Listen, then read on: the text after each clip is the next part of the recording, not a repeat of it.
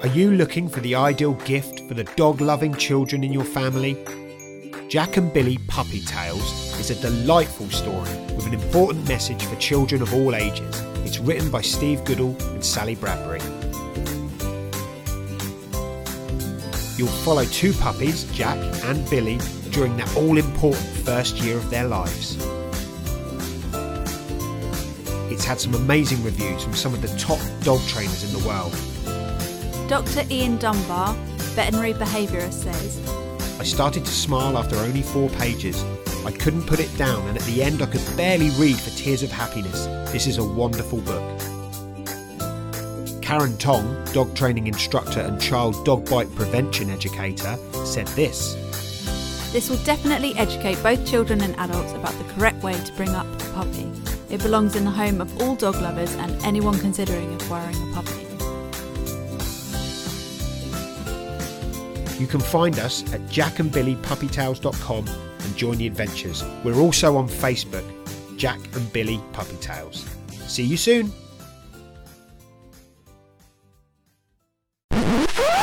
We have some very exciting news for you on the Barks from the Bookshelf podcast. Our lovely friends at Dogwise, who publish a lot of the books that we have featured and are due to feature, have uh, decided to give all of you lovely listeners 10% off all of their titles. So if you head to their website, which is www.dogwise.com, you can have a look at their catalogue.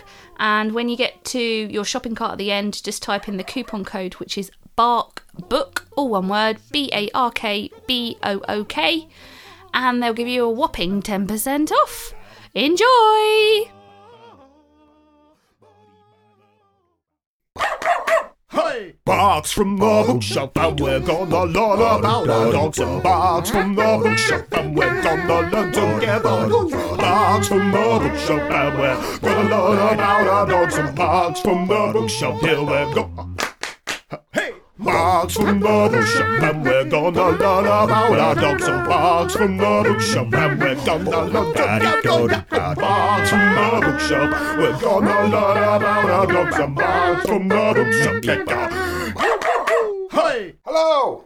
Hello! Hello!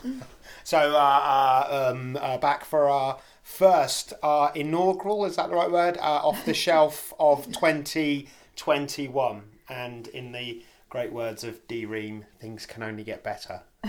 Indeed. Fingers crossed. So, we're here today with uh, uh, the lovely Natalie Light, sister behaviourista, Hello! and Corrin. my, wife. my wife. It's the classic Steve, that is. Sorry. My friend Andy, I like his. He, he says this is my first wife. So, um, uh, what's been going on? I've got two words for you, Natalie. Uh, sticky 20. you want to Could be explain from one of our listeners. If any of my clients are listening, did you slip me a sticky twenty? Nat has uh, basically. there- There's two things that have happened uh, uh, in, in, over the last six months. One is uh, Jason Light, husband of Natalie Light, sister behaviourist, uh, slipped us the most dodgy can of beans that's ever been slipped to anyone. Oh, they It's still were sitting in my cupboard. Yep, he won't touch them. Uh, and uh, today. I saw them uh, in Batley's today actually, three seventy nine for a pack of I don't know a million. Well, I, that's why I bought them because I was like, I'm really intrigued. Are these really beans or are they empty cans? And then today you uh, slip us a sticky £20 note. I did. Hmm. I um. You did ask I if I wanted it cleaned first, and I said no. I, you're right. I did. I did. Basically, I, well, we've got a little kitty in the house where cash goes Sticky for when kitty. we pop to the shop or whatever. it's a sticky kitty. And no, but this is like one of the best things ever. You know, when you haven't worn a jumper for a while and you reach into your pocket, you've got a fiver. I found 40 quid in my van when I was cleaning it, but I don't know what's on there. I mean, it's some kind of suntan lotion moisturizer WD-40 potentially grease that I put on the padlock for the field one day I don't know what it is guys let's hope it's one of those things Let's and not something Gross. I'm not going to lick it. That's for sure.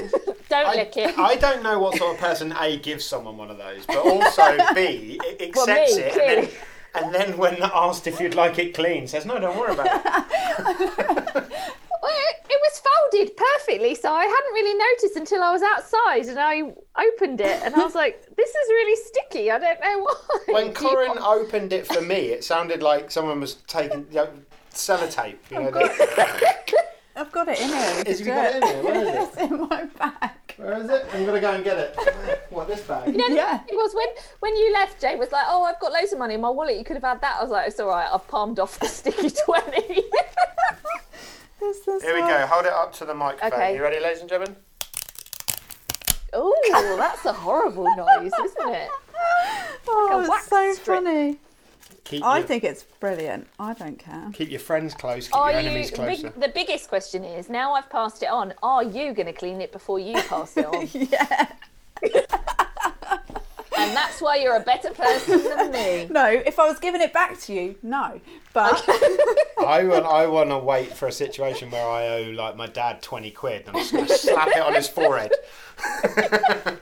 Well, if you put it in the card, you know, like relative present, twenty quid in a card, Yeah. they wouldn't even be able to open the card. It's It's a great idea. I could give it to my mum tomorrow. That's a couldn't great idea. It's her birthday. Happy sticky Palmed 20. off already. There we go. Easy come, easy go. Watch out for sticky twenties, everyone. Um, so after all of that, what have we got on today then? Um, we are so off the shelf. So you know, you know the format of off the shelf. We're having a rambling chat with. Uh, Someone who we think is going to be super, super interesting that our listeners is going to love. And this week we have uh, the one and only Peter Giljam, um, who is absolutely incredible. And we have a bio, do we not, uh, Nat? uh, we do. It's it's a very long bio. I Settle may down. stop at some. I may stop at some point, but uh, this is what it says on his website, Zoospensefull, which we'll put a link to. Um, growing up in the Netherlands, Peter was always curious about the natural world. After completing two successful internships at Water Park Niels Johns, this is why Steve has made me read this out because there's words in here that I'm going to mispronounce like anything. Uh, where he had his first taste of the marine mammal world, Peter landed a job at Ouwehands Zoo in early 2005, working with California Sea Lions. Attention, attending the 2008 International Marine Animal Trainers Association conference was a game changer for Peter. Meeting trainers from all over the world inspired to set higher standards for himself and his career development. I, I bet he will love Ken Ramirez as much as we do. Mm-hmm. Um, his animal training journey took him from working with walruses and bottlenose dolphins in Canada to training killer whales in Tenerife. His work with a young deaf killer whale named Morgan secured him the People's Choice Award at the 2013 IMATA conference. After a brief stint working with killer whales in France, Peter relocated to Sweden to work as senior marine mammal trainer at Kolmården Wildlife Park. Followed up as the animal training coordinator, he's taken on the challenge to change the culture of animal training across the organisation. Serving on the board of IMATA as vice president between 2016 and 2018 was a dream come true for Peter. As the creator of Zoospensefull, Peter delivers thought provoking presentations and workshops about training strategies and systems applicable to all species and encourages animal professionals to think outside the zoo.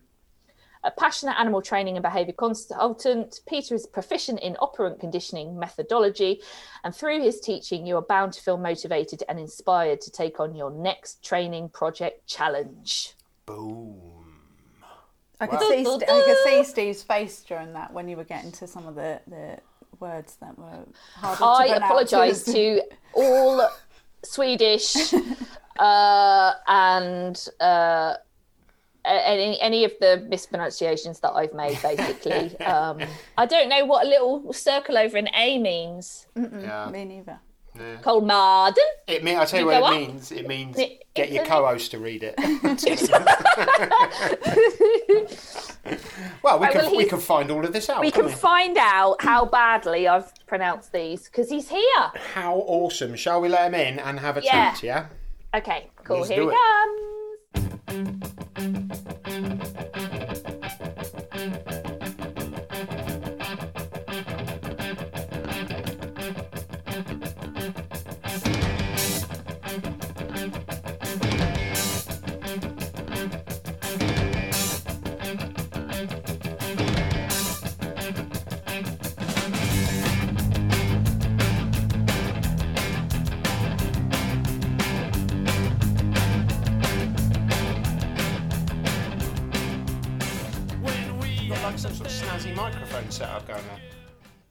No? No, it sounds very good. There you go. I Just Hey, got a I'm very deep voice. I, try, I try to have a deep voice so you guys do not think I'm still a kid. That's the thing. Hey, they they're used to working with me. Don't worry about it. Today I was deleting videos off my phone and Steve's filming insects and he sings as if the insect is singing and I'm like, I can't delete any of those videos. They crack me up. Yeah, I might have to might have to share them one day. You So how you to. doing, man? You good? Yeah, Yeah. How's um how's the weather in? So you're in the Netherlands at the moment. correct. How is it over there weather-wise? We've got a lot of snow in England. It's incredible because, like, I'm from the far south against the coastline, and normally it doesn't snow there. And now I'm at my brother's who lives further in the country. So now it doesn't snow here, and it's snowing at my place. like, what? So, but overall, it's it's like around zero. But you know, it's kind of crazy climate regarding this climate change crap. It's just Oh, yeah. weird. Mate. Everything is weird. Well, my mum and dad had snow and they live seven minutes down the road and, and we did not. yeah, I didn't have any. And then my friend that lives probably five miles up the road posted a video of her and her two little boys making a snowman. Yeah. And it was raining in my garden. It's not fair. it's not fair whatsoever. My gosh, no, yeah. So, so that that's kind of what it is here. But then, you know, you have now more, uh, yeah, in, in the far s- far south. Now I have to think against the German uh, border there. We have one mountain, believe it or not, or not, in the Netherlands. It's 350 meters high, Oh, yeah. so not too bad. not too bad. Anyway, so because Even we I can could do that. but, but we can le- we can't leave the country. So a lot of people that normally go for skiing now go to that mountain. So it was so busy that had to chase everybody away due to this whole Corona thing. Oh. So Is it like Mount Everest? You know when they get like the queues up there, so everyone's trying to get Right. like, this 350 meter mountain. What Right. con- what constitutes a mountain? How high have you got to be to be a mountain? I don't know that. it's it's you know it's actually I looked that up, but it's there is no. Everybody says above 300 meters. Ah, so around it around this but but you know what the, th- the thing is like 340 meters it's a hill it's like it's not like I, I can't even say be careful everybody climbing this thing it can kill you it could kill me. Yeah. Kill me. I don't know. I've walked up some hills that I want to class as a mountain before. but yeah, if you start to run again a whole week a half marathon oh, you'll kill yourself as well yeah yeah, yeah, yeah. Well, maybe maybe we'll talk about a bit of it because you are uh, just. Well, I think insane is the only way to describe you. The sort of stuff that you do in terms of fitness. It's just uh, yeah, puts puts. Uh, well, a lot of people to shame. Definitely me, as I slug my way around the south of England. But yeah, yeah, maybe we'll get to that later, Peter. yeah no worries no worries So I wonder if you could give our listeners a brief, if you can do a brief, think you can do a long one if you want. I don't know, sort of um, introduction to yourself, how you got into um, what you got into, um, and yeah, just a, just a quick rundown. All right. All right. Well, I guess everybody knows my name by now, but I will, Yes, I we- will say I'm Peter Giljam. I train animals for about oh, 16 years now, actually. And I, I started in the Netherlands, where I'm from. Um, I worked for five years in a zoo. And to get into that zoo, interestingly, I, didn't know what to do. So eventually I went to a school with animals. My mom told me, shouldn't you go to the army or something? I say, no, animals it is. We didn't have any animal at home. So that's the crazy part. Then I got into this zoo and that's where they gave me an, uh, a part-time job. And then eventually I worked there five years. But then I discovered as well, I wanted to work with killer whales. That was my dream. So I thought, you know what? Okay. I went to conferences and stuff. And then interestingly, and I think a lot of people are afraid of doing this, but me with my Dutch bluntness, I went, I just went like on the icebreaker, I think, to every table.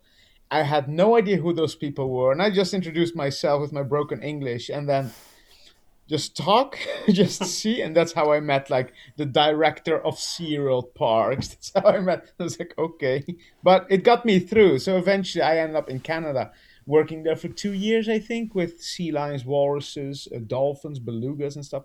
And then I moved to Tenerife, and that's where I worked with killer whales for one and a half year or so.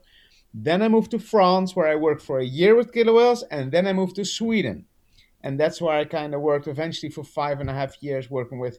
At the start with the dolphins and the fur seals, but then I pushed the whole training structure through the whole zoo, all based on empowering techniques, which was very new, and we got pretty far. So yeah, so that's kind of, I guess, a quick rundown. Yeah. I can go Wow. So yeah, so you've um you've you've worked all over the world. Then that's pretty cool. That's basically it. Yeah. the traveling is very impressive, but what I find more impressive is uh, your superior networking skills at a conference. Because usually I like take a packed lunch and hide under a table and eat it on my own. yeah, yeah. Like, I'm, you know, my mother always told me, Peter, a no you have, a yes you can get. So it's like I always have a no. Like if I don't go, you have a no anyway. I so love that. let's just go for it. Let's I just- love that. And a no you have, a yes you can get. Right, I'm writing that down. That is my inspirational quote. I knew. I knew. from yeah, now on. it's gonna stick out. My there. dad had Yeah, one but- bit like that. If you don't ask, you don't get. Yeah. Yeah. And then, but to, to be honest, that you know, that was when I was still young and reckless. As of today, I think more about. Hmm, I know Yeah. who that is. Should May- I? Maybe Yeah. yeah, maybe no is okay actually. exactly, exactly. And I, you know, the thing is, the thing is that I remember, like, I went to so many conferences. They were called the IMATA conferences, which is the International Marine Animal Trainers Association. It's a ki- kind of like the, you know, Clicker Expo, but for marine mammal trainers, basically. So like everybody would be there, like that's where you live to. And i i, I went there like 10, 10 times in a row every year. And eventually I became vice president of this organization too, which was fantastic. But I developed a name at the start um, with Peter is the dancer because I used to breakdance for about 15 years. That's what I did there as well. And then, like, the, funny enough, because before my English was pretty broken, that I was in Mexico at this conference and it was on there. It said, you know what, bring clothes for the banquet. I had no idea what the banquet was. I said, okay, it's in Mexico, warm, tank tops, nice, you know, surf shorts, whatever. So, and then the banquet came, and then they said to me, okay, Peter, I want to see you at the banquet and whatever. So, yeah, fine. So, what do we dress there? Yeah, well, very nice. I say, what? So, what is the banquet? And then I ended up coming with my purple, pink surf shorts with my bright blue tank top. Hello, everybody. So, and since then, I developed this name of like the year after and the year after that, people started to ask that like the organization, what do you wear in a banquet? And then they would always say, like, you know, you wear nice clothes, nice suit or whatever. Or you go like Peter. I guess that has helped. Yeah, this is how you get ahead in the oh. world, ladies and gentlemen. If Have you- everyone's listening. Have you got pictures of you at that banquet? I also want to see you against everyone. I everyone want to see else. you with everyone else in black tie. Yeah, that would, I, you know, I have to search for this. It might be somewhere, some pictures how I was looking, but my gosh, that was something. That was something. It's But, interesting you say about um, sort of having no fear when you're younger because I was I was driving the other day past a, a skate park and I used to skateboard when I was younger. I wasn't really I good. still or do this. Do you? I do you? do this. That doesn't surprise me. Um, but I um uh, I, I used to do things like drop in on like small mini ramps and stuff like that. And now when I drive past, I'm like, I just don't, I just don't think I could muster the No. the you courage to might do break your anymore. hip though, Stevie. I know. I've just got. But, but got no, funny on. enough, like I I used to do all that stuff as well, and I'm still doing it once in a while. But my, my like I'm I'm a little bit more careful. And then I see my brother; he's he's doing it as well. But his way of skateboarding changed massively. He has to like look at the thing, think t- twenty times, do something else. Think 20 times and then he goes home instead. Yeah. Like that, that type of system. So I, I, what I really wanted to talk to you about, we we got some questions. We wrote some questions down. You'll be pleased to know. Um, um, but what we really wanted to talk to you about was, um, well, mostly cooperative care. Um, we've actually, I, but kind of by chance, the, uh, we've got quite a few podcasts coming up around similar things. Now, obviously, we're a dog centric podcast, but I think you're you're branching out into the world of dog training, aren't you, at the moment? I'm, You know, I, yes, yes and no. yes and no. It's it's more like I'm trying to branch out to people like yourself, like the consultants, basically, to pump up their skill because because many um, do not think like it's not many. We just don't think the same. That's Yeah. the thing. People from the zoo world, people from the dog world, or horses, we don't think the same. That's the whole point. And we can learn so much from each other. Like if I see what what what you guys do with all the dogs and stuff, then I'm like, why aren't we doing this in zoos? I don't understand. And then it's the same vice versa. I'm like, that's what we've been doing for years. Why are you struggling with this? Well, that's exactly what is leading me into my first question. You gave me a great segue there. Um, why, why do you think that is? Why do you think, especially in the world of dog training, it's more sort of like obedience, trick kind of stuff first, and then husbandry later? When when the husbandry side of things is more, well, arguably more important, at least as important. Well, yeah, more important. I'm going to say more important. More. Um, yeah, I'd say more important. yeah, Yeah. without a doubt. Why, so why do you think that is? You know, I, I think, and it's it, to be honest, it's not only the dog world. If you see the dogs and if you see the the horses, and even some people with goats at home and stuff, what the big difference with actual like very mo- I'm talking about the modern zoo now. I'm not talking about the like the eastern somewhere. Yeah. I'm talking about modern zoo. Yeah. Mm-hmm. So the, the the biggest difference is a modern zoo as existence or you having a dog or a horse is you have an animal for your pleasure Well, the zoo has animals for conservation efforts for so many different things so what are you going to do you're not going to train your animal for or your dog for come to me when i call you no you're expecting to do this you're going to train your animal look what my dog can do because it's fun to do so there's a huge difference. Well, if I'm in the zoo, I'm not going to train an elephant to spin around for fun if I can't, te- if, if I do not have a blood sample, if I do not have mm. foot care. The, the mm-hmm. spin around, there's no, yeah, it's it's fun to train. It's a mental thing for the animal as well, but there's no add-on beside that is fun, and mm-hmm. that's it. So we directly think, yeah, but if you can't give the proper care to this animal, which we which we're responsible of, then why am I training a trick? it doesn't make sense. Well, and in the dog world, it's the opposite. The opposite way. Look, I have a dog. How fantastic! Look what mine can do. It can roll over. It's nice. Yeah, but can your dog actually be comfortable at the vet, or the the biggest one in the dog world apparently clipping their clipping their nails? Yeah. You know, so and I'm just like continuously flabbergasted about people that are like, yeah, but my dog can sit. Yeah, but can it do like can, can you actually loose leash walk it or however you want to call it? No, you can't. Say, well, nice with your shit, but I don't really. nice with your like, I find that a huge difference, and it's similar to the horse world itself. When I talk to those guys, they, they're all so about the horse has to love me, it, their emotions, their feelings, their this, their that, and I'm continuously about, hey guys, we we can talk about emotions and feelings forever, forever and ever, but there will be no plan of outcome, nothing, because we can't measure it. That's the whole point. You can't measure emotions and feelings. What we can measure is behavior. And what we do know is if I reinforce it, apparently endorphin comes out, they think it's nice, and all that stuff, and behavior will come back if you did it right. That's all we know. So, and that's what you see in the horse and the dog world mm. very much. They're very emotionally attached. They think that they know what they think, they think they know what they feel, and so on. Well, in the, in the zoo world, we are more about specific welfare points. So we say, you know what? Yes, welfare is about emotions. We know this, but like how much pain you have no idea, how much stress you have no idea, because it's all internally. We just don't know. So, and then what we do very much is assessments, and we're gonna see which with training techniques or which uh, enrichment device we're gonna solve this. You don't see that in the dog and the horse world whatsoever. So, and that's a huge difference between the two. Are you excited to see? Sorry, now were you going to say something? I'm jumping in there.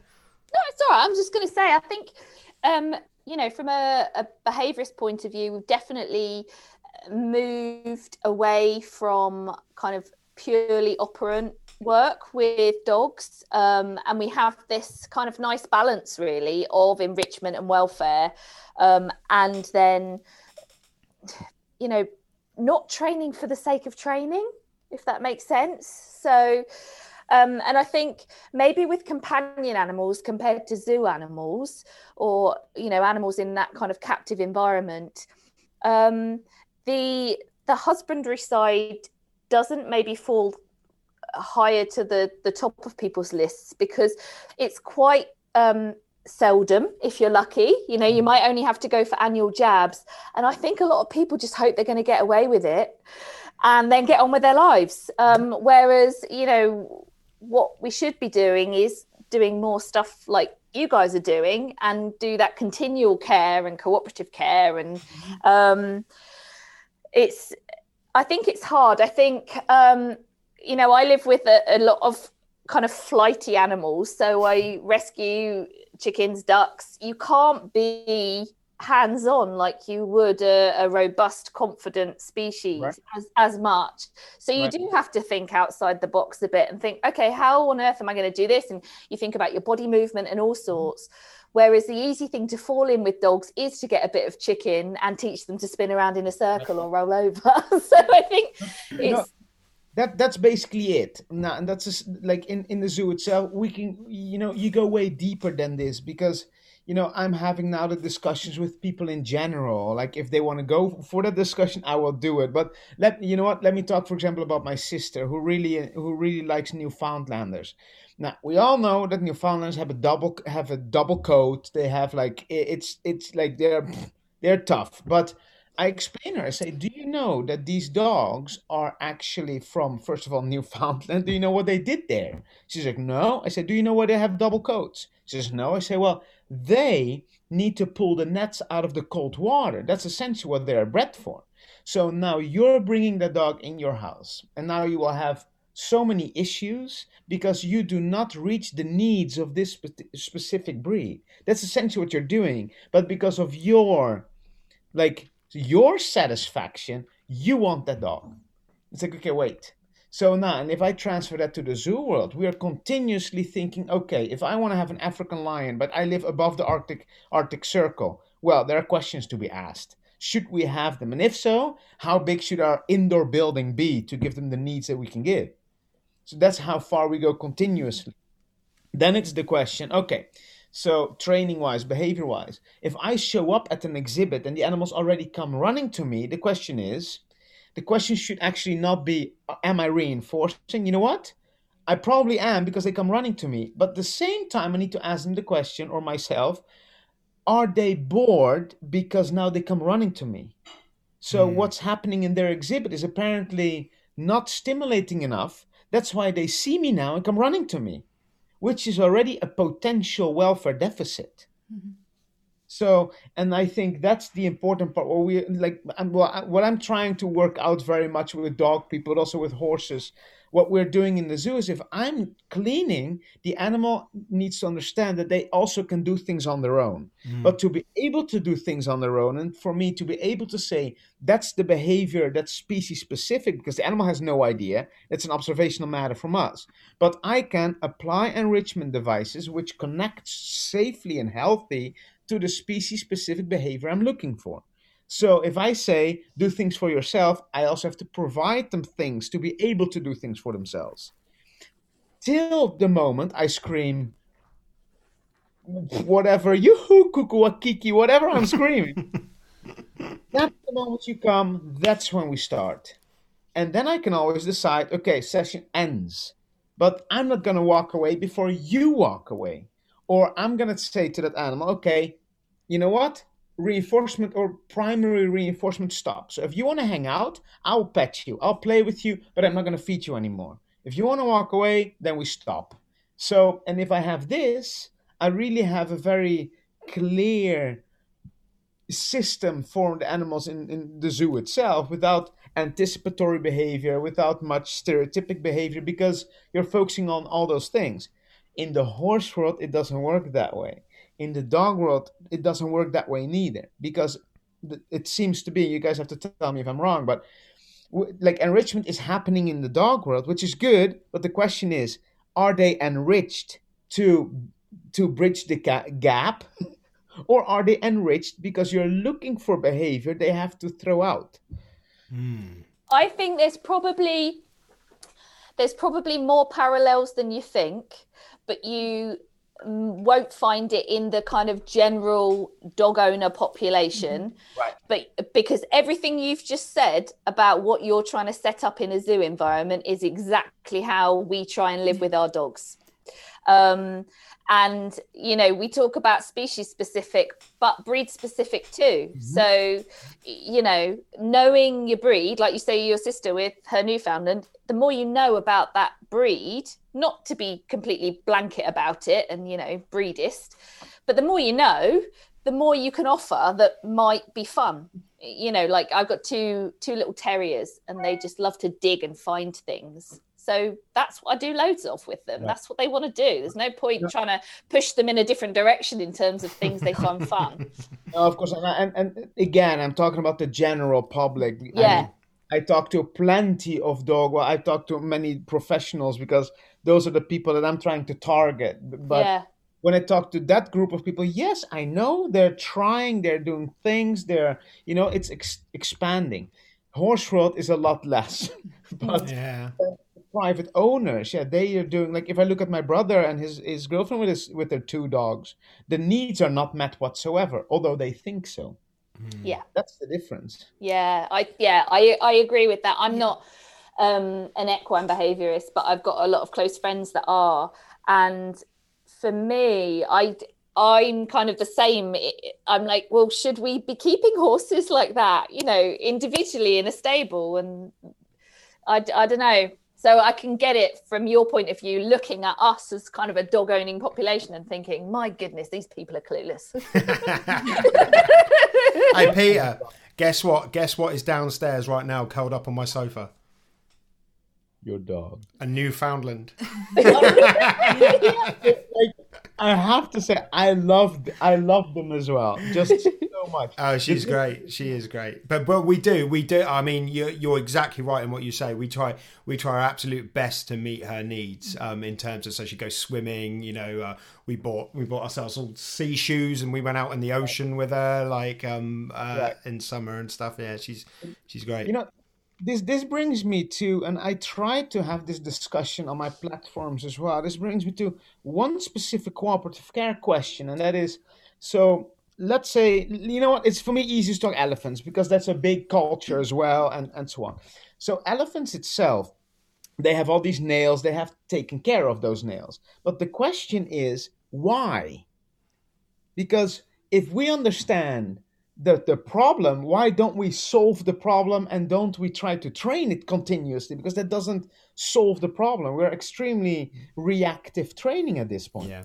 Mm-hmm. Then my question is then, you know, how can I, how am I able to make that elephant do everything on their own through enrichment? Because apparently the substrate is not good. Apparently I'm doing something which doesn't work. Otherwise, I did not have to, like, fix their nails. And I have sometimes the same thing, and I so I asked this at my platforms, and I got people like, yeah, you know, my dog have access to do this. Yeah, but if they never learn to do it for themselves, it doesn't matter at the, anymore. So you can give access what you want. I can give like my my uh, well, let's say I have a little kid that can't swim. I give access to the pool. Yeah, but it never swims. like, well. So what's the deal? Yeah. So, uh, you know, and I'm trying to push push out these discussions because at the end of the story, yeah, if I keep on giving my dog the most terrible food, it becomes fat, and now all of a sudden I have to train it for I don't know or what. But the core issue is the diet. Yeah. yeah. Mm-hmm. It's like, well, so you're now going to train everything cooperative care with positive reinforcement strategies, which I think is fantastic. But if you never look at the fact that how it became fat, yeah, you, you can't justify your training techniques with still giving that terrible food, if you ask me. But It's a it's really, I think, topic, I guess. No, yeah i think the difference with your your thought processes which i'm completely 100% on board with it's definitely more of a like welfare assessment approach so like when i teach about like farm welfare assessment for example what i find bonkers so uh, is like oral stereotypes so let's say pigs in a pen they then start mutilating each other because they've got nothing else to do. So the answer is that we dock them, we take their tails off so that they don't hurt each other. And for me, that is complete backwards thinking because all we're doing is, like you say, that that weird little fix at the end of a very long welfare problem. If they had things to do, which they need to do because it's it's species specific behaviors, um, then they wouldn't be tail biting and we wouldn't need to duck their tails. And oh, it's just such a once you start going down that little wormhole, it's like where do you even start? But this is this is what I find extremely interesting because I'm just thinking about, it, I'm looking at it. I'm coaching now two ladies from the UK with their horses, and I'm talking about those things. I'm I'm te- I'm coaching an a dog consultant in in in the US, and she's also like, I never thought about this. like, huh, okay. I never, you know. So, and that's that's what we're trying to continuously elicit in our webinars, in our talks, in our articles, saying, look, what if it's like this? Like, if we're gonna talk emotions and feelings, what? Why can't it be like this then? If you don't tell me that's not true, yeah, but who says so? Because we don't know. I, wa- I wanted to ask you a question about targeting. Um, I whenever I see, and I'm in no way an expert, but whenever I see sort of videos of zoo zoo animals, um, maybe um, trained to give like blood draws, things like that, um, a lot of it se- um, seems to involve targeting. I wonder if you can talk a little bit about that, Peter. Yeah, yeah, sure. So now, especially in the zoos, what you see very, very often uh, is the protective contact idea. Now, not only there, we also do free contact, but many zoos do protective contact. Now, what we're doing to move our animals in position is, especially in protective contact, where you can't go in. You don't want to go in with a tiger or something, but you need to position them. So that's where you teach a target. Now it can be a stick with a tennis ball, with whatever whatever you want to have it, and then you teach it to touch it with their with their face, with their hip, with their legs. You can use double target. It's for us just to move them in a specific position. But at the end, the target is just a tool that will help you reach your goal. So I'm personally I'm not a big fan of using targets continuously. A target should be part of your um, of your learning uh, of that behavior to that individual. And at the end of the story, you have an animal looking at you. I'm saying tail. It turns around, gives me the tail. Thank you. That's what I would like to have because I can use targets continuously. But if I take them away, believe it or not, you get a more focused animal, which is what you have. But but a target can also be the scale. So you have a target position. You have targets as in stations, which, are target positions. So, but that all helps us. If I if I'm working with one animal and I have a target position in another exhibit, and I'm saying, okay, go target or go to that station. Now I can safely close that gate behind them if I want to. So, therefore, targets and stations are for us so extremely important because we have more control of our of our animals that we are working with. I guess the time you put into training all these things as well, because it must take a lot of patience and consistency at the beginning, but then I, you know, you you must make that time back. You, if you if you're having to move a lot of animals around from one place to another, or trying to herd them, I guess, into places, then why not put the money in the bank in terms of teaching things like targeting, recalls, things like that, so that you you haven't got to waste all of that time and manpower, I guess, as well is another issue. Well, you know, and that, that's what we're standing for completely. I wrote an article about winning time and stuff, and it's Oh, okay. it was incredible because we did, and this was in Sweden, uh, like three years or so. We had like this group of, uh, you might have seen the video, but it was about like they had 21 chimpanzees, they had like three or four keepers. How are you going to train each individual? It's hmm. almost impossible. And then they also have four gorillas and four gibbons. It's like, how, how then? So then we decided okay, first of all, how long does it take the keepers to get the whole group from one area to another? And that took them 45 minutes. And I thought, yeah, well, if you do that twice a day, three keepers, well, you count. It's like, it's a hmm. lot of time. Yeah, yeah. So then we decided, you know what? Let's let's put in the only change we're gonna make is you come in and you get something. That's all. Now and that time went we pushed it down to 10 minutes or something directly. Wow. Then we applied motivation strategies where like I'm a very big fan of uh, variation. So the animals should never know what they're gonna get, but they know they're gonna get something. and that idea of of curiosity that that like motivation that comes out of it brings that time directly even further down so at the end i was there one day and this was like i think one and a half year ago i was there one day and i asked them what are you guys going to do? I said oh we're just moving the chimpanzees from the indoor exhibit to the boxes so we can clean. I said all right. So can i watch? I so yeah yeah. So all right. So i'm just i said okay can i just stand here? So yeah no problem. So they were doing their things preparing everything. I said okay, okay. so i'll wait. Yeah we're going to do it right now they say. So then they made that signal. They opened those gates and then i was done. I was like okay and i told them i said that was it? I said, yeah. Yeah, now we can go clean. It's okay. I said, but that took you 15 seconds. Like, yeah. the most normal thing. It was like, oh my gosh, what just happened here? But, you know, the cool thing is there were three. Three times 15 seconds or three times 45 minutes times two in a whole day.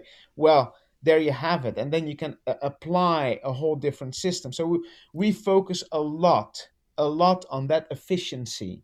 And like from us, from Suspenso itself, I'm trying to pass this through to everybody. It's like, hey, people, you can decide not to train, but first of all, if you have to herd five to six uh, uh, with five to six people, those animals in, in the future of these animals like focusing on you they're going to see you as a very negative person mm. so and if one escapes while you're hurting it next time you have to come with 10 people because they're gonna mm-hmm. they're gonna learn themselves tricks to avoid that pressure so and the same for you know let's catch it let's hold it. Yeah but you better hold it because if you if you let it go they get stronger and more confident. So at the end you're sitting with 10 people on that goat instead of one. Yeah. so but that's why i did an um, i did an, uh, an uh, it was called cooperative care in emergency uh, situations where i talked about you know what emergency situation it happens. Your your dog is not trained for something. It, it you know sorry but now i have to otherwise it dies or otherwise something happens. But then still you can think about the classical conditioning part. You can still think you know what? So we have to catch this animal. Is it smart that me as the primary trainer should now catch it or shall i just ask my neighbor that never trains my animal can you just hold it? So there's no connection between me and the negative situation. As but long as I, it's not a tiger, right? as long as it's not a tiger. if, it's a tiger if it's a tiger, I call you. I got one on my hat. Look. oh, there you go. No, but so and, and then uh, because you have those situations, we just have to understand how that classical conditioning works. Because if I'm training that goat to come to me all the time, and we had one situation that was they trained a group of bisons to come on signal and then they didn't come what do they do? They herd them with tractors in. And it's like the biggest like like smack against the trust to your animals you can do is this. It's like the most stupid yeah. thing what happened. And i was like hey guys do you guys understand what you have built up for six months? You threw away within an hour down the drain. Mm. look what do you mean? I say, well, you first call them five times. They don't come, and then you start to push them in. I say that that's nice. It's like basically, basically, I'm asking you to come to me. You come to me, I'll give you candy. Now I ask you to come to me again, and I slap you in the face. How are you gonna feel next time? You're gonna be like, uh, but maybe I get a slap in the face. Yeah, but maybe you get a candy as well. Yeah, you become so insecure that it sometimes becomes frustrating and dangerous. So it's like uh, people we have to think about the effect on behavior, not on the animal, and mm. then yeah. Start to think differently. I'm about 18 months into rebuilding that trust with a, a rescue wolfhound. So, not that I'm into, you know, picking animals up against their will or anything like that, but I don't have that option. He's 80 kilos. You know, if he wants to run away, he can run through me. That's you know fine and that's what's happened to him he's he's lost trust particularly in doorways where he's been bribed through with food and then had a door slammed on him. Mm-hmm. and it's taken me well we're, we're only just at the stage 18 months on where he'll happily walk through a, a doorway. Um, and he'll have to kind of psych like your brother with the skateboarding he's got to psych it up psych himself up for it a bit and check that i'm not behind him. Right. And you know it takes a lot of thought about where you stand when you move wh- when you offer food, when you don't, because I don't want to poison it as a bribe. Um, and it's you know it, it working with a traumatized dog i think is very much working with a potentially dangerous wild animal in captivity because they're flighty they Mhm. could turn aggressive if they're um that scared um so it's it's it's been really interesting but it like everything you say it takes so much time to build up and it can be gone like that mm-hmm. The, th- the thing is, if you know this, you're gonna you're gonna think about it. yeah If you don't, you start thinking about, yeah, I call it uh, a short term decisions. Mm. Yeah, for now it for now it works. Yeah, but what what works for now, what has happened is that you are actually destroying a lot for your future. So, and if you don't think about that now, then you'll have an animal that's gonna bite you someday because yes, you're saying now, yeah, but it has to it has to be it has to be healthy again. That's correct. But you have to have a healthy relationship with your animal, otherwise yeah the, welfare is still down even though it it, it, it like it, it's bleeding somewhere so it, it's a very it's very difficult but and i i do think that a lot of experience comes in there as well because if you've experienced things like you know um like uh, what was it? I did and um i uh, i did a consulting in norway and like one of the goats like it, it- had an issue with the leg so it needed to have some antibiotics and they want to um, put it obviously under their skin so you put like a needle in and all that stuff. Say well how are you going to do it? Well it's not trained for it. Yeah, we're training the animal but so i just grabbed a bucket of food and i tried to stuff its face in that bucket of food in the hope that we can do it that way.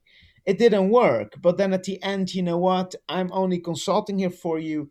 I will hold it and grab it. So it makes that connection more with me than the rest you guys do the rest and we directly have to put that bucket in their face. And we feed it like hello see we're fine. So but i was crawling around on my knees through i just hold i think i gonna hold that goat because if i do not hold that goat it get the confidence to go. Now imagine that you're with three persons on a dolphin. It's like you're doing a rodeo but you have to hold on how much it hurts. But you prefer not to have these situations. That's the Mm. thing Mm. but sometimes you you have to I've got So, a, a then- client at the moment um, who has found themselves in a real bad situation, not for any fault of anyone really, but their their dog has got uh like a severe food allergy. Um, so they can only the only food that they can use to give the dog is like this really bland type sort of dry food that they're using, um, and it needs to be medicated, but it really is really bad at being handled. So the only way they can get the medication in, well, they've got this a syringe that they can deliver it in with, but the syringe kind of fires the. It has to be tablet. It's only tablet form, so it fires it down. But in order to get the syringe in the dog's mouth, they got to hold it, but the dog doesn't like being handled. So every day, you know, that trust, you know, is being broken. I mean, there's not I'm a lot. I mean, you know, they've been talking to the vets for different delivery methods of the drug. Um, yeah, I really feel for them because you know, in an ideal world, you know, we're living in a pandemic. But in an ideal world, like you're saying, you could get someone else to do it, and then you know maybe you know you- you're not looking at that. But I was just thinking about having to build that back up after all of this has gone on. Um, I, I do really feel for them.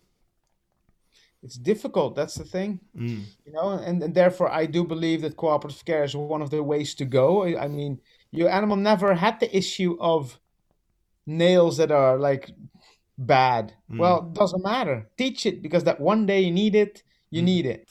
Um, a big one is a mouth open behavior. A lot of people say yeah no i'm not going to train this. Yeah but if an animal doesn't eat like nine out of ten times there's something going on in their throat or with their tooth. So how are you gonna check that out if they can't open their mouth reliably? You're gonna grab, pull, pull it open up, and there we have an, another uh, uh, uh, like punishment way of doing it, so to say.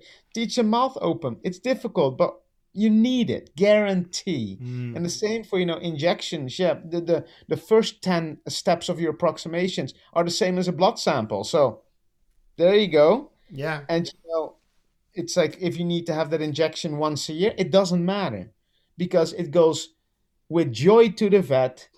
It's fun, life is good. That's what it comes down to, and that's that's why we we keep on training it with our animals in the zoo because yeah, you you try to force an elephant, it's it's not going to happen. Mm. But even if we don't get to that perfect, you know, dog trotting into the vet and happily saying hello to everyone, that kind of husbandry training is still going to make it less stressful. You know, there, it, it's, there isn't, it's not a kind of, um, it, it's more of a gradient, isn't it? From no stress to stress, and you can be anywhere on that. And I think maybe sometimes people either give up because they don't see the progress they want, or maybe their end goal is a little Right. bit too far. But you know, and that's definitely a thing. But that's where. So I'm having one webinar coming up, and that is called uh, "More Control to Your Animal in Cooperative Care." And what you're basically doing is, instead of you petting the dog, you're gonna ask it if it wants to be pet. Instead of you um, doing all these desensitizations and the animal has to stay still, you make the animal come to the objects instead. Because now you do not bring the potential pressure of something new towards the animal. No, you let the animal decide how how close it can come, and then obviously you empower it to do so. But mm-hmm. it's a, i- i- it's such a small difference, but a huge difference for that animal. Yeah. Mm. Like it's huge. I mean, how many how many recalls have we seen messed up because people get so excited their dogs come over, they've eaten the corned beef or whatever, and then they go, "Oh my god, I love you so much," and that's too mm-hmm. much. And what we sh- what I know we all teach is, you know, give the reinforcement, walk away again. So the animal is, you know, the dog is is Exactly. choosing to follow you, and it's as simple as that. But it, they're the I really like that short term decisions thing. It's like it's, it's exactly what Steve and Corrin do every day in the puppy classes, trying to get through to people that the decisions and the things you do now are about having a happy life together. But uh, you know, I don't know whether people really know what their dog needs, and so it's a really hard message sometimes. it's you know it's it's very difficult but that's why that's why i try to teach people to put themselves in an environment where you clearly can see if the animal wants it yes or no. So if i go to the dog and pet it the dog might as well go directly in the worst cases learned helplessness or they just sit there which does not mean they enjoy it whatsoever. Mm-hmm. But if i'm standing there like whatever like this and the dog now comes to me and puts his whole body in my hands, well, I'm guessing you want to be pet. So, and I'm starting to pet it. You know what? Let me make sure. I pet it, I stop, I do a step back, and it directly pushes his body in my hands. Well, there you go. So, and the difference is only it is only this much, but the dialogue is so much more clear for me to what the animal wants. That's what it essentially comes down to. Mm. Same for, as I already said, the desensitization part, like having new objects coming to the animal itself. I still don't know anything. I do not know if the stress level goes up. I do not know if they're afraid. I do not know if this is now learned helplessness. I have no idea. But if I put the object at one specific spot and I'm asking the animal to come close, but the animal doesn't want to come close, Then I have a dialogue of, aha, you're too scared of that thing. It's Now interesting uh, what what you said there about um about the sort of consent, if you like, for want of a better expression. Um, Corrin was doing that this morning with our little Jack Russell. Something we've been doing for a little while, isn't it now? And um, and she's absolutely ador- adorable. Um, and so when you when you like touch her and then you take your fingers off of her, she'll either like scoop your hand up with her whole face and be like, "Yo, carry on," or sometimes she, She was just doing this morning. She was just going. Then I'd come back and do it again, and then she'd go. with a little paw But again. obviously, as soon as Steve got the camera out to catch that, she just stopped. I was like, oh.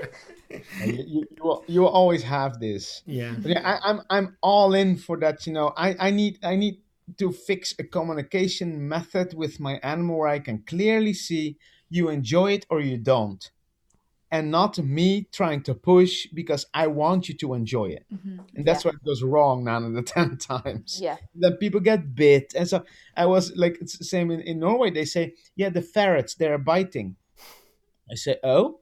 He says, so explain to me how you handle them. Well, yeah, we picked them up, we you know we pet them, and eventually they start to bite. I say, but do you ever ask them if they want to be picked up?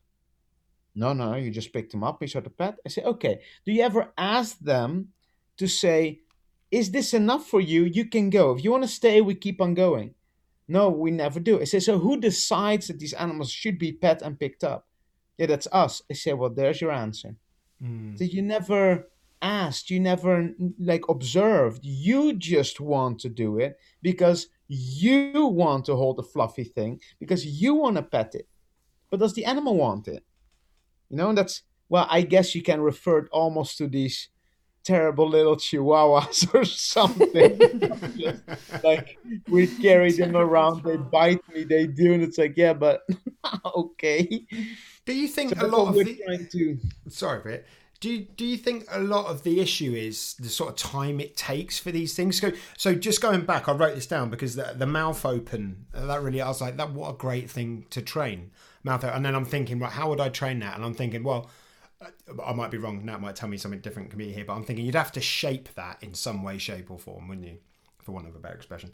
Um, uh, so you know, when it comes to shaping something, you know, the time it would take, you know, those tiny little approximations leading up to, you know, can you train your dog to keep their mouth open or whatever animal it might be? Do you think that's the issue in in cooperative care? The sort of time it takes to do stuff with with dogs.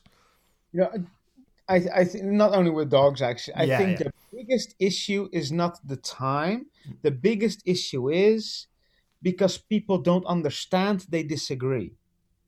And I hmm. think that's the problem. Because if I explain them step by step, slice everything up, talking to them about, you know, and a perfect example is, so why do you think your dog pulls so much on the on the leash? Yeah, well, otherwise he runs away. So why do you think he runs away?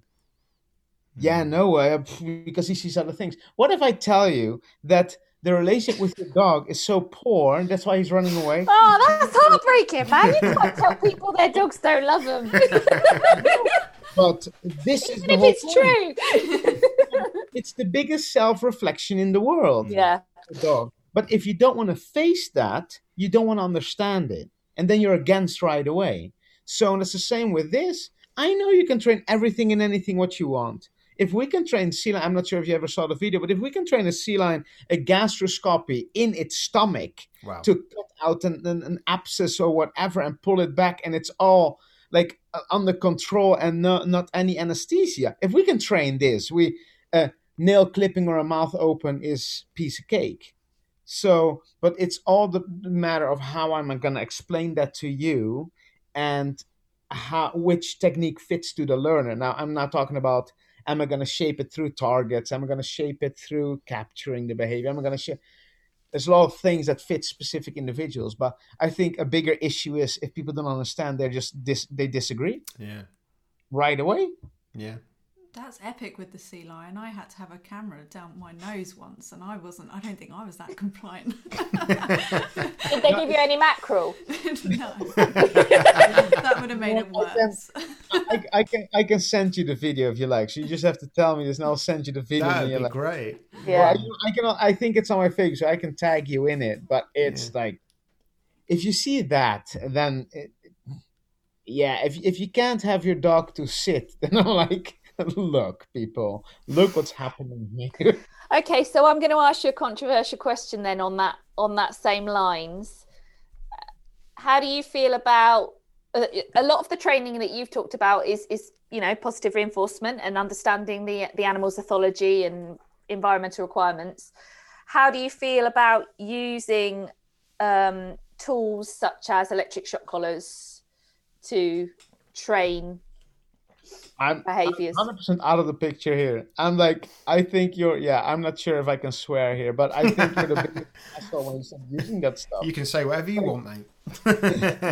it's for, for me it's basically like if people are using it i'm always asking the question i say you know what I, I can't scream at you because i want to bring information over to you if i scream it's not going to work so you know what so what are you teaching your dog with this yeah they have to stop barking say okay but do they do do you teach them to do something else instead or you just tell them stop this but you never tell them what else to do No, you just you just understand. I say, but so if I just once in a while smack you in the face, but I don't tell you, I do not tell you what what you should do. How confused are you going to be?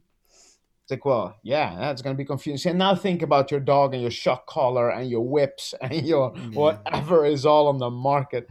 I'm just like saying for you know, I believe personally, like with elephants, they use a hook. Hey, people, with the right people, the right strategy, the right trainers, we can work them in free contact. The thing is, it's a big risk of your life. Hmm. You know, if, if you work with killer whales, same thing. It's every day you go to work with, this can be my last day. Every day. Well, you you choose for this, and it's a big stress. But you know, you're using reinforcement techniques, and we know it's possible. So, and if every time I see somebody using a whip or whatever, I'm just like, nah, no, no, no, no, no. I'm out. I'm hundred percent out, out of the picture completely. I'm. It's it's for me. It's a no go. Mm. Do, do I use it sometimes? Yes, because if I have to catch an animal because of its own health, I'm the biggest punisher in the world. If I do not have a choice, sorry, but now I have to, otherwise it's gonna die. But I'm also that person that says, you know, I have a dog and the vaccination is too late and I want to train it. You know what? Let's just hold it, do it, and from the day after, now we have a year or whatever, let's train it. Boom, now we have time. Mm-hmm. Because I'm not going to push it. Mm-hmm. Because then you get that, yeah, but everything is good. Yeah, but my behavior is not done yet, but we're still going to do it. And now I get an insecure animal again. Mm-hmm. So it's all in, stop. Now we move. So, and I'm all into this, and I'm really trying to push that forward continuously. But the issue with these punishment techniques is it's extremely effective, but people do not see the longer outcome of this. People do not understand that the dog is actually wanting to kill them or jump to the throats. They cannot observe this behavior. The same for the horses. That the like the biggest one for me was well, and I'm talking elephants now, but they're using those those, those like those bull hooks and I'm I'm I say no directly, but it's very difficult to explain this because what I've what I've observed was trainers trying to introduce two elephants to each other, and one was going after the other one. And I personally think part of introductions is telling each other off, not me to the animal, but animal to animal. And it's depending on if that takes an hour, I have a problem. But if that takes me that, that takes them a growl and a, and, a bark for two minutes, well, there's communication between the 2 You mm-hmm. need to have this. It's actually a very normal thing. The, the, the problem is like the, the the amount of time or the length it happens. But anyway, so they're introducing these elephants. One elephant goes on, on the other, and it just gets the, the hardest smack in the head with this ankus. And I'm like standing there. So now I have a choice. Like, okay, am I just going to stand here, scream at this trainer? Am I just going to afterwards ask, okay, so explain me this technique because now I want to know. And I'm already against it 100%. I just need the trust of this trainer to then change it. So, and then I went around, asked around, and I knew that the management was slowly busy with it already. Then we changed it. We went to protective contact. Everything was eventually empowering stuff. So the, these elephants were a little bit like, hmm, what, what do you want? We kind of observed only after three years in that uh, in that change afterwards they started to make their own choices again their own decisions not wanting to participate. That's okay. Before you don't want to participate? You better do. Come on. That's how it went. So all of a sudden you teach them your own decision is okay. And if you observe this that's that's a very big one. In the horse world you still see i want to ride the horse I want you to do this. I hmm. want you to do that. But nobody's asking, hey, shall we ride? Yes or no? Do you just want to go for a walk or can I sit on your back? Or See, that's why I I- think I don't know if you ever heard about the study with the rugs in Norway. With the the ro- No. No, the rugs, you know, the, the, the, the those blankets on the horses. Oh mm-hmm. yes. Okay. What they did is they te- they trained the horses for go outside, then you come back or something, and then I'll show you. Do you want a rug or no? And then the, the the horse decides. If the horse thinks it's too cold, yes. If the horse thinks it's okay, no. All right. Instead of me deciding, you have to. So and now you get like this whole different system. Therefore, I'm completely like tools, punishing tools. Uh, then then don't take an animal. You you can't take an animal if your plan is already using a shock collar. You can't. That's ridiculous. Yeah, it's a shame it's still so popular in certain places and certain corners of the training world. It's uh, so I, I had a question. So do you mainly use food as um, reinforcement with your training? No, No. no. You know the thing is this: if if I so the, the interesting part was like a lady again in Norway. She does search and rescue, now, and I've never seen this in my life, so I wanted to see. And she's actually with her dog. She's extremely good. It's incredible. So she shows how this works. So one person goes into the forest. Obviously, it's a practice. The dog is cute for go for it and starts to make these eight loops through the forest just to try to find that smell. And it's working its way through the forest using the wind to find So eventually it finds me. Then it puts like this rope he has uh, along his neck. He puts it in his mouth, runs away to the to the owner. Then the owner says, "Okay, now I know you found it because the thing is in your mouth. So there's dialogue here." Then the owner says, "Show me." And then the dog runs and the owner runs after, and the person is found. It's fantastic to watch the, then we were training this with other dogs. And the issue was people using the exact same reinforcer so if the dog knew you have something else with you yeah i'm not going to do it. Because it could smell it knew some way or the other that that reinforcement isn't there. So i'm out. I'm not even going to do it. So in that that was in that case it was a big issue. But if i look at zoo animals i'm extremely into motivating those animals to learn with me now, how can I do that? Change my reinforcers.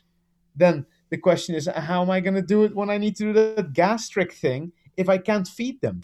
Hmm. And what am I going to do now? Hmm. yeah, there's a problem. So, and therefore, we are continuously looking for different things. It can be, we even reinforce with their mates. Hey, if you do this, now you can go to your mate. It's a hmm. huge reinforcer in some cases. Uh, you know, Premack principles. I'm not Yeah. sure. If you, Yeah. you know, that's that's used so much. But i'm a true believer of the fact that your animal has told you already plenty of times what it would like to have as reinforcer before you even planned it. And if you pick up on those things oh you don't even have to use food all the time. You can use a lot of different and with, with the dolphins we use their own energy so i'm just like pretending that i'm going to do something but i do something else. So you break that predictable pattern and some dolphins were go, go- they've gone completely mad just like, through the roof. It was fantastic to watch. So i'm i'm a big fan of stepping a, not stepping away from food but using many different ones so it's not mm-hmm. predictable. Mm-hmm. You must have learned to be such a keen observer of all of these different kind of animals. I mean, I know we, we've talked about observing a lot, haven't we? Now, this is one of Nat's favourite things to do in a pub. I am Um, a behaviour geek. I just like sitting and watch. That's why I love the ducks. I, I watched them for about an hour today, just learning about them and what the, what they're doing and who likes doing what and who's friends with who. And You know, I remember one lady telling me this was with the killer whales. She says to me, "Peter, if you have nothing to do, watch the watch the animals." Okay, whatever. Yeah, watch them. You'll learn so much more than when you work with them. I said, mm-hmm. okay. So I started to do this, but like I a couple years ago, I discovered as well. I'm kind of an empathic person, but not just to people, but a lot to animals as well. And from my interest in psychology and training animals, working on the positive and understanding through consequences, which sometimes we can't control, why animals do what they do.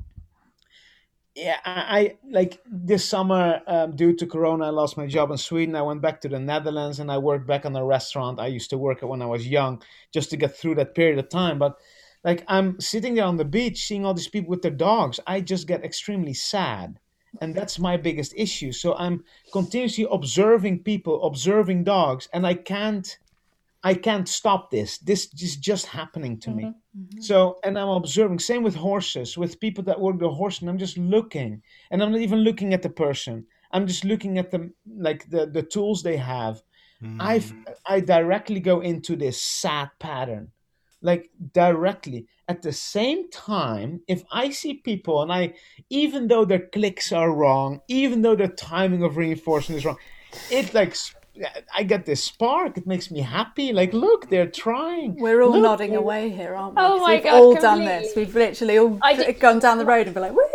Yeah, my, my favourite is when you see some doddery old bloke that you think, you know, wouldn't be into positive reinforcement at all because of all the stereotypes. Right. And, then, and then they cross the road with their little dog and then they reach down and give him a little bit of cheese or something. You just think, I love you! mad because like well as as as Steve might know I'm doing quite some sports as well. I'm I'm running and I'm seeing this guy and this this he's walking his his white dog a pretty big dog and the dog's off leash and he calls his dog and the dog stays on his side. He already reaches in his pocket like he's already prompting something and I already knew what he was going to do and I thought, okay, so most likely the problem is that if runners or people that pass by whatever is the issue. So he's already reaching in. So the dog's looking at me, but he hears something, looking at the owner. So I'm passing by and like big smile on my face. And I'm looking back, and the first thing he does is reinforce the dog. He's like, there you go. So there are people who understand. Yeah. Yeah, But I it's think very difficult. I had somebody apologise to me on a walk the other day. So we passed them, and um, she was with somebody else, and uh, she gave her dog a piece of food, and then she said, "Oh, one of my other friends tells me off for using food," and I just said, "No, it's great," and just walked off because I was like, I'm not going to get into a big conversation with you as I'm passing, but I don't want you to think that I'm judging you for using food with your dog. Way. it's uh yeah it's, I'm, I'm i enjoy observing that's for sure but it also has like like observing in the zoo is a lot easier than on the street let me tell you that. It's, it's, it's just happening. And I, what i like to do too like you already said when you're sitting in the pub observing how people respond to each other you can quite quite quickly figure out who's on the first tinder date and all that stuff. Yeah, yeah. Do you do you find yourself um, more drawn towards um, learning about human behaviour um, as much as you do with animals, Peter? Yes and. The, the interesting part is actually I've done, um, and I, I would like to pick it up again, but I've done this in the last zoo that I worked at in Sweden. I've done this program, or was called Training Animals, Training People. So how could businesses be better to the employees by using the same strategies we are doing on animals in the zoo? That's really interesting.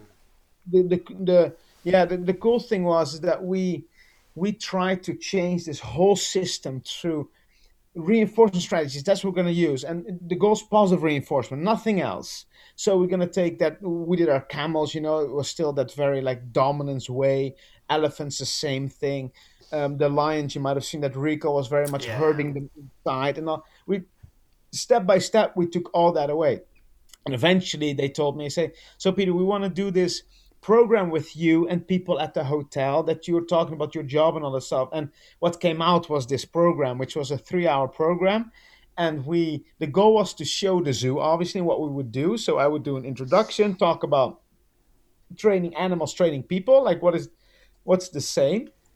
I would get into choice and control. So if I instead of me giving a paycheck to a person, which is very short term reinforcement, instead I'm gonna say, you know what?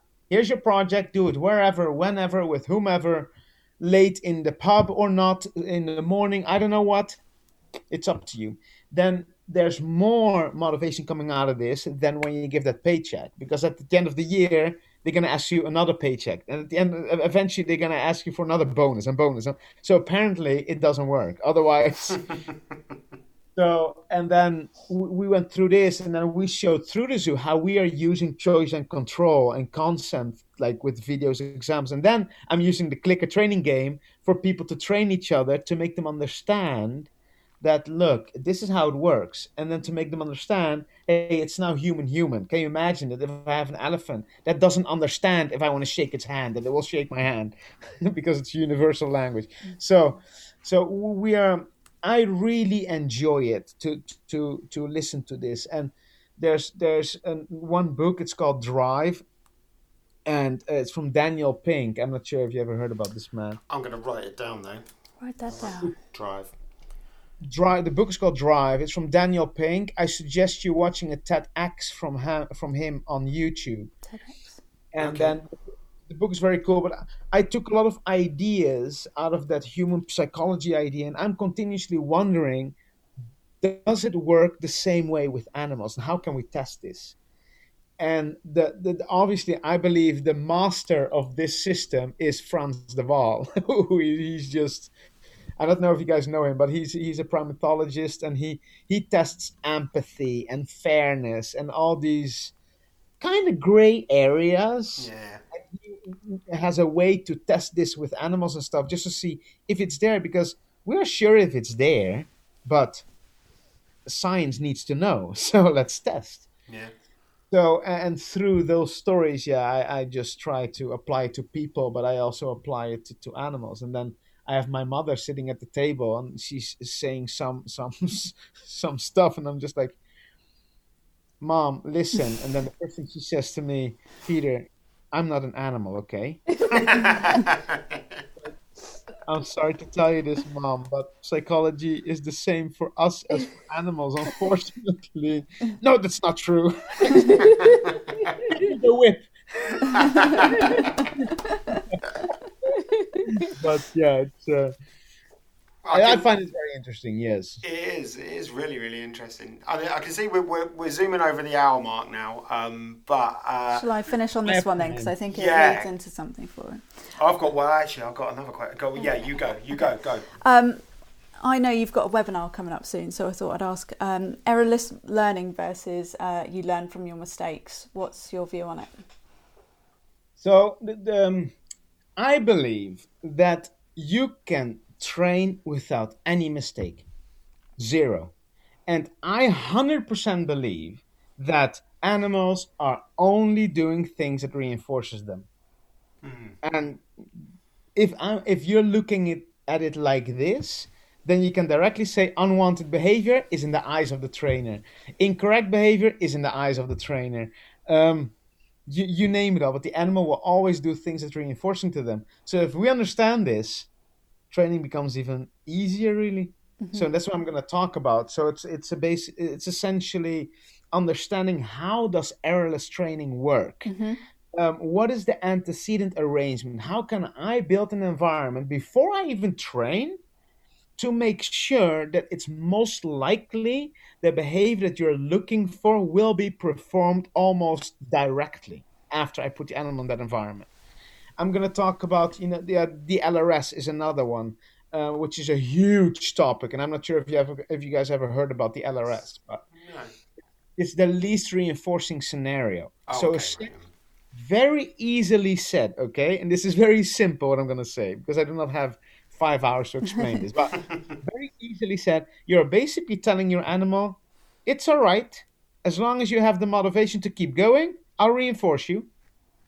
That's what it comes down to. So if I'm asking, give me your paw, and you don't, no problem. You're still there.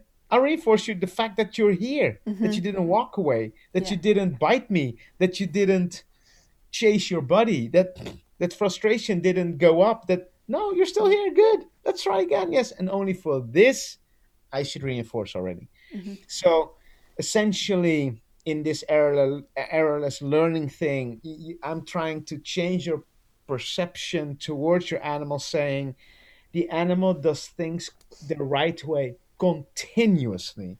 It's just you who have to recognize those things. Mm-hmm. I love that. That's where it comes down to. Mm. And when's when's this? Is it a webinar? Is it a?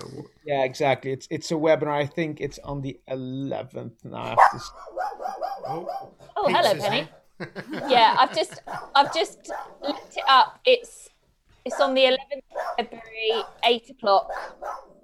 It is bargain fourteen ninety nine euros. We'll put a link to it on the podcast. And a bark do warning. so. Bark warning. That's uh, the next door neighbour's dog is a new dog, and uh, Penny still still likes to join in. I say I'm trying to listen to what question the dog has, but I can't really talk to animals. There we go. No, yeah. So that that's the that's the thing exactly. Fourteen ninety nine. We are trying to keep our prices super super low, and that's especially because of um, um, because of zookeepers, because many zookeepers they they ask their companies to pay in the Corona time. That's not going to work most of the time. So we pr- try to put our prices as low as possible. So, and then we now try to focus on the horse and the dog people as well. And I do discover that this is a little bit of my tricky area because it's like, yeah, you know what? Should I put myself very cheap, but then do people take me serious? But if I put it very high, then my actual group of people, the zoo people, will not pay for it anymore. So, dilemma. It is a dilemma. It's one that we're constantly, constantly battling with. I think you should put yourself uh, quite high. I, I'm trying to, but you know, are you going for one person that pays 200 euro, or are you going to go for 50 people that pay 20 yeah, euro? this is the thing, isn't it? This is the Yeah. thing. Yeah. So, and that's the difficult part. But you know, you know, it, it's it's finding your ways, finding your things. I'm trying to work a little bit with with some other guys from other countries as well. And it's you know, if they're in the dog world, they say, yeah, but we just ask like 25 euros for something like this. I say, well, if I'm gonna ask this, I might have two persons, nobody else. Yeah. because it's just not going to work. So, and, and I try to find a balance there, and at the same time, I'm trying to show, look, dog world, I'm here. If you want to learn about how we do it in the zoo, if you want to have a complete other perspective of your training, cooperative care, the way we look at it, and how we can help you, give you tips and tricks, we are here. This is our price. So it might be cheap for you, but yeah, I, I, and I cannot say, do you have dogs? Yeah. Okay, then you pay 150 euros. do yeah? I pay 20. I can't do that. Well, I'm pretty sure some of our lovely people are going to listen to this and just be amazed by what you've been chatting about. You've been fascinating. Yeah. Absolutely. it's a really nice match of like the ethos that we all work towards as well. So it's it's been fantastic. I'm Thank very you. happy you like it. Yeah. I could talk about this forever. Oh, so could we. And are Yeah. you um, are you going to get involved in uh, getting Shape Timber next year so that I can beat you? This year. You try, buddy. Yeah. All I can say. no, yeah, you know who, who knows? I'm actually um, I'm training for a new triathlon again, and I'm trying to get myself stronger. Last year I did my first ultra, so if you want to run an ultra with me, Steve, we can. How many is that? Please don't break him. Ultra. an ultra is more than a marathon. Oh, is it? Yeah, I've Yeah, got this. Over over a marathon is like ultra. So Five, five half marathons in a row. And I actually, I did know that that week I did outrun you, Peter. Can I just say that? I know, but there is always a big but. Yeah, but I'm still running. yeah all right. So Steve, literally the other day, we were walking around the field and was just so happy about the exercise that he did once last year. he just thought he, he could take the rest of the year off. I was like, perhaps we should do less but more often. I don't know, maybe. and I, you know, I knew this because when I checked this out, I was like, yeah, whatever. Yeah, oh, we all do it. We all live off that one bit of exercise for far too long. Like, "Mm, can I have another cake because I ran 5k four months ago? Yeah, I can. Mate, you, you should have heard the noise that came out of my mouth the other morning when I tried to put one of my socks on. I think you know the, the the the interesting thing is like that group is getting bigger and bigger. You know that that Yeah. Shape Temper crew. It's like, geez, like what? There's 200 people in that group. It's like people just running and doing and joining live sessions and what. I was like, wow. I- Okay. I really, really enjoyed it when. Um, uh, so when the pandemic first hit, I think about a month afterwards, because everyone was staying inside, we did that. This kind of, it was just yeah, doing stupid things like doing home workouts and things like that, and. We had loads of. Well, you got involved in. You did one for us with the bricks. Yeah, I was ruined after that. Um, Oh, were you the brick man? yeah. you the brick Oh, man. okay. I just watch. I don't do any of them. I just watch and go, why are these people doing this? you're eating. With all my dogs and Yeah. a wood burner. I went, also, again, when I was deleting videos today, now I found one that I sent to you, which was me deadlifting a glass of wine. Yeah, yeah, because I went, I went on the treadmill with my wine as well. I was like, I'm joining in today. there were so many people that were just really, really just generous with their time. That did guest um, Scott McLaughlin, who's been like a world kettlebell champion, was doing these special little things for us. It was, it was lovely. It was really nice. And then you had Steve turning up in a wig and a beer. the beer was out of shop. sorry, sorry, secrets out. Well, but that, then you got Taz as well, and I Yeah. still have to laugh about this man. It's like throwing axes, whatever he's all doing. Have you seen him? Making axes and then throwing them. Have you seen him juggling kettlebells recently? Have you seen Yes. that? So so what is whatever. he doing? What is What? he doing? He's going to I drop hope them he's on his wearing head. steel toe cap shoes. This is the thing, I, I still think like he must have he must have been very New Zealand like yeah just because I can Yeah.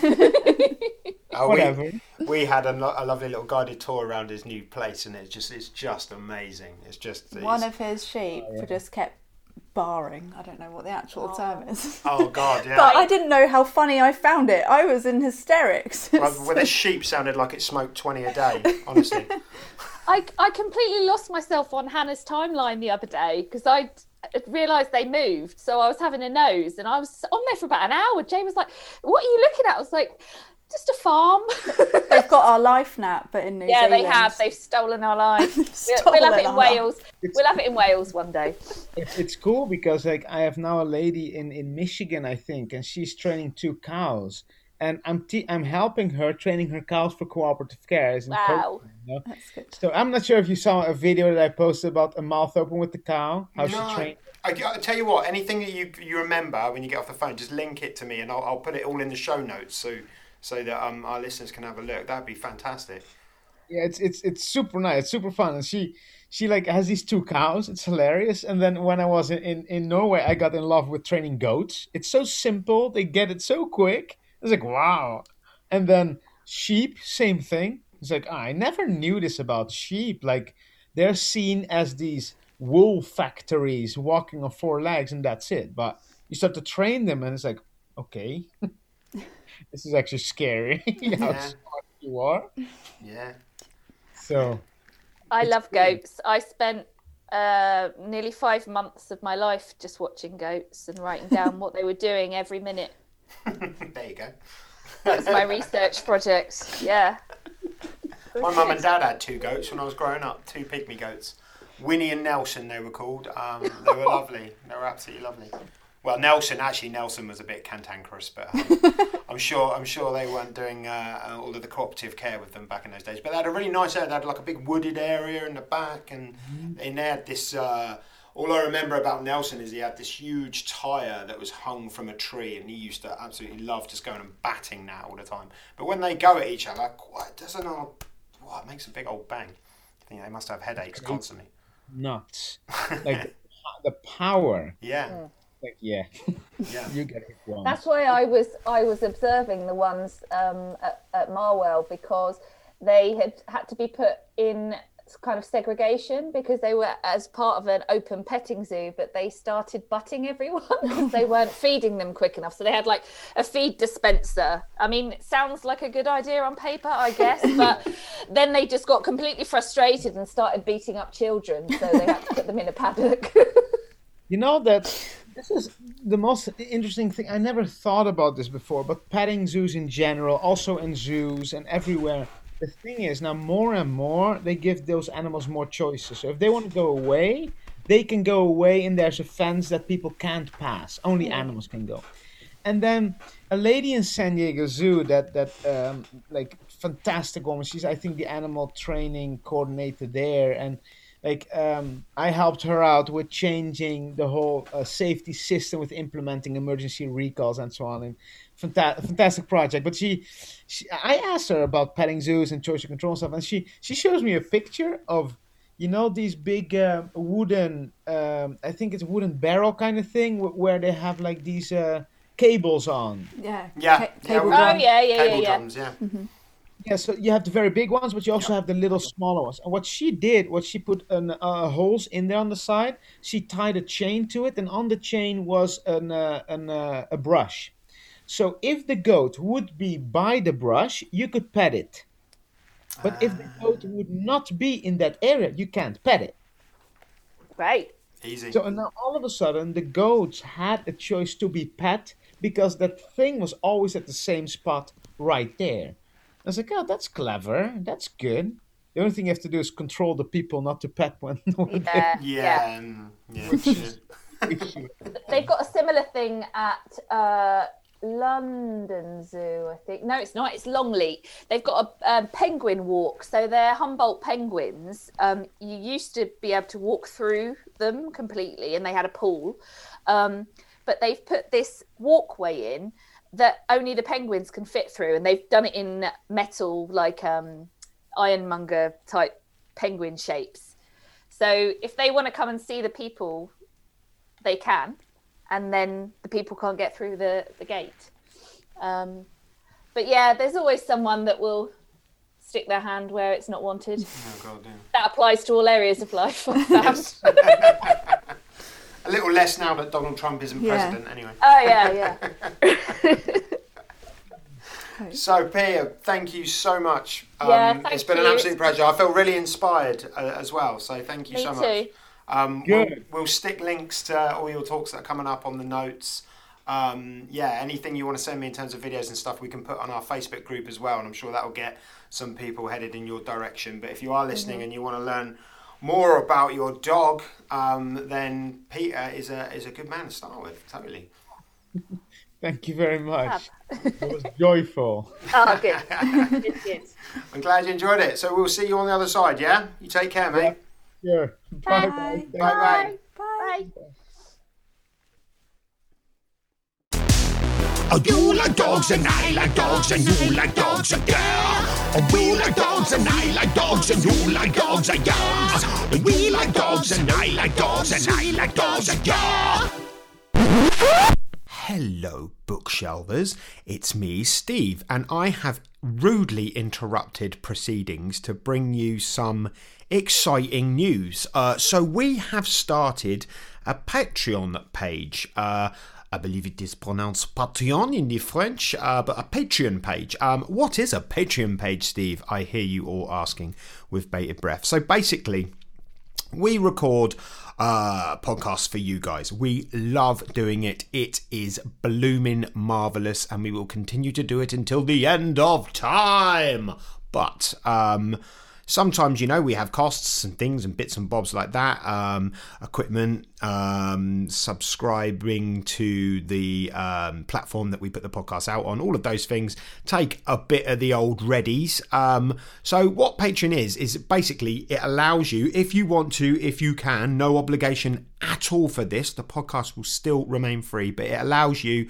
to throw us a couple of quid um, so I like to see it like this: if you met us and you would like to buy us a drink, then you could pop us uh, a few a few quid to help us along the way.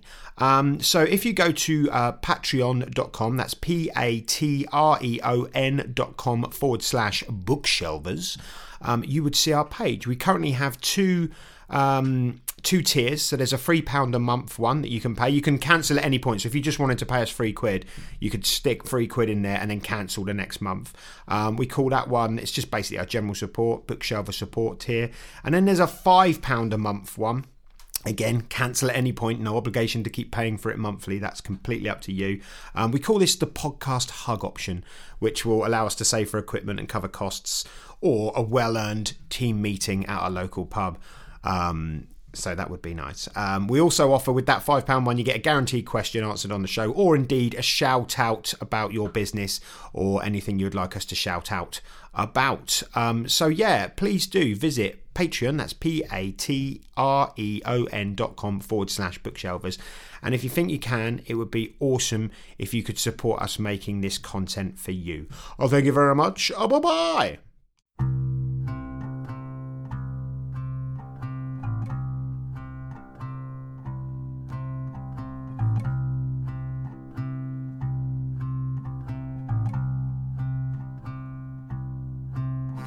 Atoms collide, ourselves divide, just like they've always done.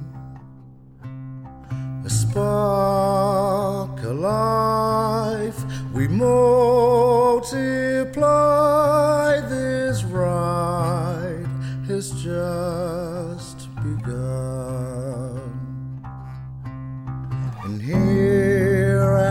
end of a line that stretches back through all time. Time guided by a primal desire to simply survive. Survive,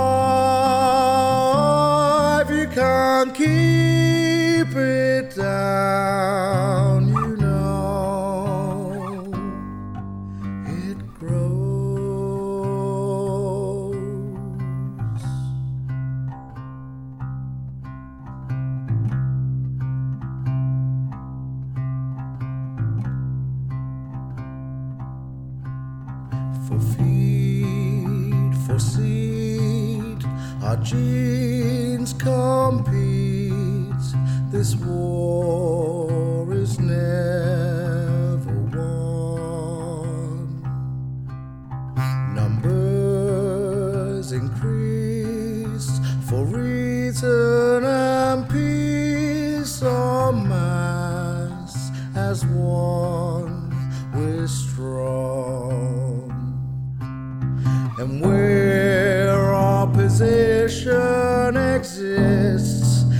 it's our duty to persist, resist, and fight and defend till the end. Another's right to all